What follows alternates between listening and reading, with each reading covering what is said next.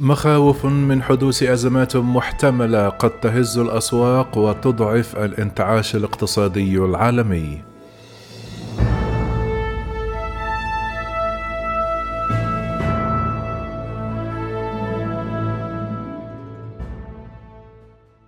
قالت صحيفة وول ستريت جورنال الأمريكية إن الحرب على أوكرانيا فاقمت مشكلات الديون في جميع أنحاء العالم النامي. حيث تكافح العديد من الحكومات المثقلة بالديون لسداد مدفوعاتها إلى الدائنين الأجانب وسط ارتفاع التضخم وأسعار الفائدة. قالت الصحيفة أن هذه المخاطر تغذي المخاوف من حدوث أزمات محتملة قد تهز الأسواق وتضعف الانتعاش الاقتصادي العالمي، كان العديد من هذه البلدان مثقلة بالفعل بجبال من الديون خلال العقد الماضي عندما كان التضخم وأسعار الفائدة منخفضة، وفي العامين الماضيين عندما كانت التكاليف المرتبطة بجائحة كورونا في ارتفاع. ثم أدى الغزو الروسي والعقوبات الغربية إلى ارتفاع أسعار المواد الغذائية والطاقة، في وقت كانت فيه العديد من البنوك المركزية الكبرى ترفع أسعار الفائدة لكبح جماح التضخم. والآن من إسلام آباد إلى القاهرة إلى بوينس آيرس يعاني المسؤولون الحكوميون بسبب ارتفاع أسعار الاستيراد وفواتير الديون بالإضافة إلى استمرار الجائحة وفقا لصحيفة وول ستريت جورنال الأمريكية. قال كينيث روجوف الاقتصادي بجامعة هارفارد خلال حلقة نقاشية أجراها صندوق النقد الدولي مؤخرا ستكون هناك حالات تخلف عن السداد ستكون هناك أزمات عندما نتعرض لصدمات كهذه يكون كل شيء ممكنا. في حين أن صندوق النقد الدولي لا يتوقع حدوث أزمة ديون عالمية في هذه المرحلة. قالت مديرة الاستراتيجيات والسياسيات والمراجعة في الصندوق إنها مخاطرة كبيرة جدا نشعر بقلق بالغ بشأنها. كما نوهت إلى أن الاقتراض العالمي المجمع من قبل الحكومات والشركات قفز 28 نقطة مئوية ليصل إلى 265% من الناتج المحلي الإجمالي في عام 2020 هذا مستوى لم نشهده منذ الحربين العالميتين خلال النصف الأول من القرن العشرين وفق المسؤولة في حين أن الدول الغنية لا تواجه مشكلات كبيرة في التعامل مع ديونها المتزايدة بفضل معدلات الفائدة المنخفضة والنمو الاقتصادي القوي فإن العديد من الاقتصادات النامية تشعر بمزيد من الضغط.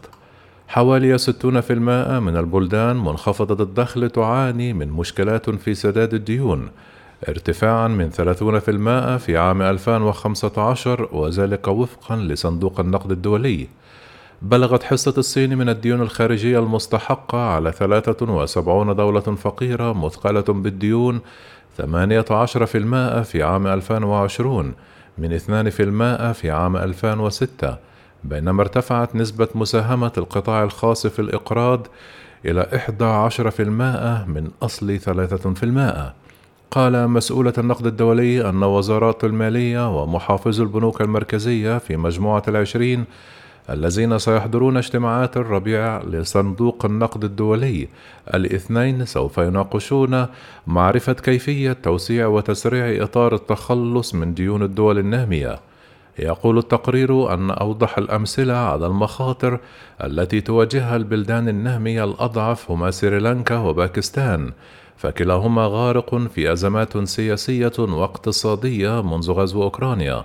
كما تضاءل احتياطي النقد الأجنبي لكلا البلدين إلى درجة أنهما يكفيهما ما قيمته شهرا أو شهرين فقط من الواردات وذلك وفقا لبيانات البنك المركزي ومحللين وصندوق النقد الدولي. يعاني الاقتصاد المصري أيضا من تبعات تأثير الوباء على قطاع السياحة. والآن ارتفاع التضخم وخروج الاستثمار الأجنبي بعد الغزو الروسي.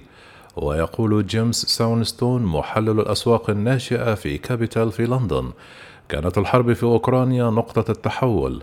لقد احتاجوا إلى خفض قيمة العملة لاكتساب بعض القدرة التنافسية الخارجية والقدرة على تصدير المزيد.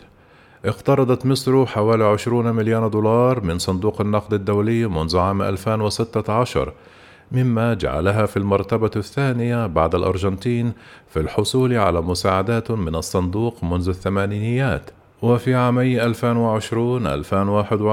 أنفقت الحكومة المصرية أكثر من 40% من إيراداتها في خدمة ديونها ومن المتوقع أن تستمر في ذلك في عام 2022 وبعد المساعدات التي حصلت عليها من دول خليجية وأوروبية بعد فترة وجيزة من خفض قيمة العملة يرجح خبراء اقتصاديون أن تسعى مصر للحصول على مزيد من الدعم من صندوق النقد الدولي.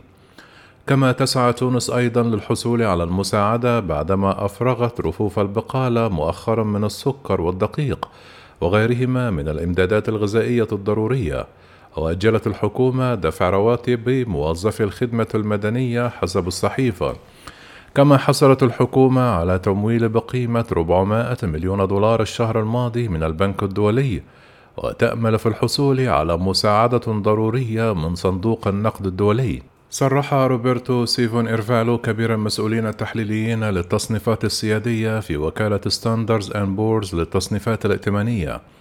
كل دولة لديها ديون تقريبا الآن أكثر مما كانت عليه في عام 2008 ويوضح أن بعض الدول في وضع صعب للغاية.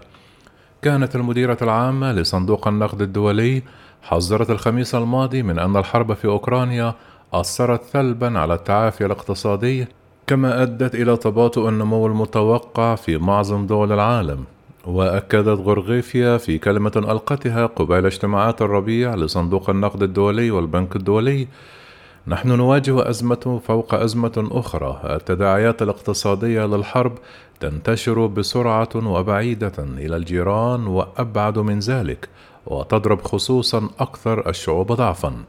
تتجه روسيا نحو التخلف عن سداد ديونها الخارجية لأول مرة منذ الثورة البلشيفية قبل أكثر من قرن نتيجة العقوبات التي جمدت حوالي نصف احتياطاتها من العملات الأجنبية البالغة 640 مليار دولار. والسبت الماضي خفضت وكالة التصنيف المالي S&P Global تصنيف روسيا بالنسبة لمدفوعات العملات الأجنبية إلى مستوى التخلف عن السداد الانتقائي بعد أن سددت موسكو بالروبل ديونا بالدولار في وقت سابق من هذا الأسبوع. وانخفض تصنيف الوكالة بالنسبة للمدفوعات بالعملات الأجنبية مثل الدولار إلى D بينما بقى التصنيف عند CC للمدفوعات بالروبل. بحسب بيان صحفي صادر عن الوكالة التي أعلنت أيضا وقف تصنيفاتها لروسيا فورا وفقا لمتطلبات الاتحاد الأوروبي.